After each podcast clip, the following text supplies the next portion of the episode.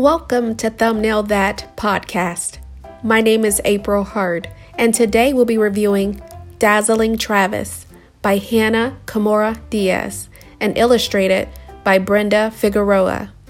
Let's get into it. Let me start with my overall thoughts. Have you ever treated someone poorly because they were different than you?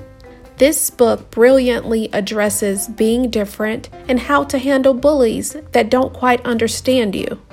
I love that this book includes what to discuss before, during, and after the story. I've never seen that in a picture book.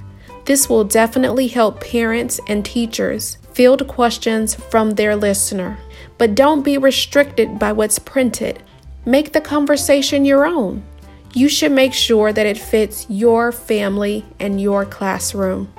Now let's talk about the illustrations and the text. Figueroa's illustrations were drawn with pencil and colored digitally. The imagery is full of exquisite detail and bright colors. There is a wide array of character diversity, which is an added bonus in a picture book. The poetic prose are easy to read and offer a delightful flow. The size and color of the font doesn't overwhelm the page. The placement of the text is set methodically on the page. I give this book five stars. There is a little Travis in each of us. We just have to be brave and confident in our convictions.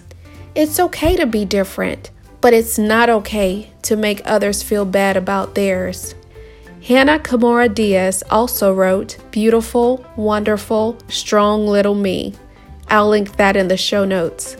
If you've enjoyed my review and would like to be first in line for upcoming content, subscribe to my podcast on your favorite listening app. Don't forget to tune in to our next episode of Children's Book Reviews. Until next time, thumbnail that.